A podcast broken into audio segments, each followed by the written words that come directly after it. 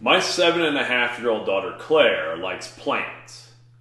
She has a row of little plants and flowers and succulents on a shelf that she built that sits in front of the broad window in the dining area of our kitchen. And she's got a fern that has grown so large it sort of takes over the dining table. But I like having the plants in the house. It's a nice little responsibility for Claire, and she waters them and takes care of them and moves the plants as we have to to get the get sun on them in the window. Um, we take them out and put them in bigger planters when they grow. And I like having the plants in the house.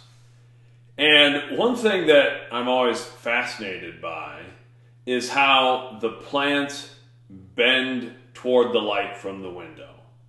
We have to continually move the little planters so that they're not just growing one direction to try to get the plants to grow a little straighter and a little taller, but they always bend toward that light of the window. And I was thinking about that, and I think people are a lot like plants in that regard. We tend to bend toward the light. Now, these plants, when they, they do get bent a little bit, I can try to force them back. But when I push against them, they just spring back in the direction they were bending before. And if I push too hard, it'll actually break part of the plant. People are the same. Sometimes we try to force people into the boxes we want them to fit in. Sometimes we try to force people to be a certain way.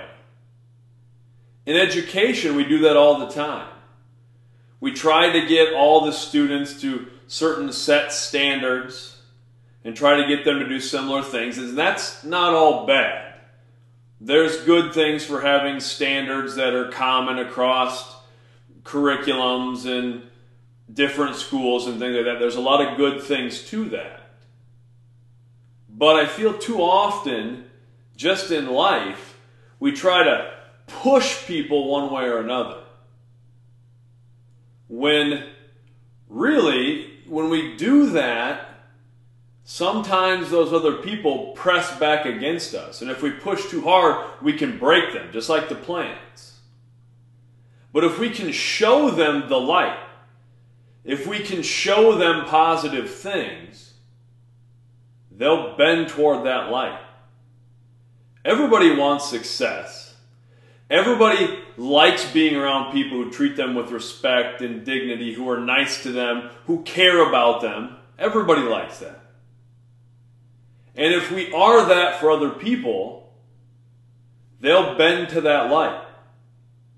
Our lives will bend to our light. And I think that's an important thing to understand. We can be like the plants that bend toward the light, but we're also the light itself.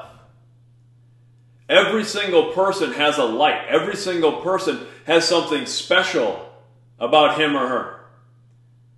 Everyone has something that they have that no one else has. Some skill, some insight, something special and wonderful and beautiful about who they are. And we don't always see that. And we don't always show it to other people. That can be a scary thing to let people in and show them our light. That's what we're going to be focusing on for family time this week. Is looking at our strengths.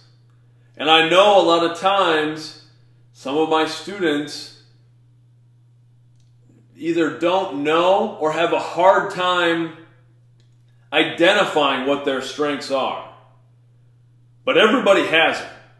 You all have strengths. You all have things that make you special and different than everyone else. And you can share that with other people. You can put that light out into the world, and the world will start to bend to you, just like the plants in that window.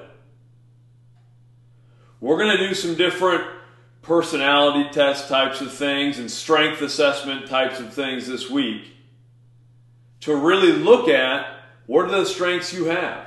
And we want to, we always want to look at maybe areas of weakness or areas where we could improve because we always want to keep learning and growing. We always want to be a little more each day than we were the day before.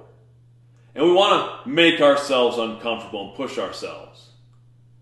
But we also want to identify and focus on the strengths we already have, the great things about ourselves. And I think sometimes in school, sometimes in any organization, we spend so much time focusing on the things that need to be fixed, on focusing on the areas that need some more support.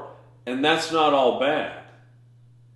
But it's also important to focus on the strengths, to focus on the wonderful things the people in our classroom, the people in our lives already have, to focus on the things that we bring to the table and can share with other people.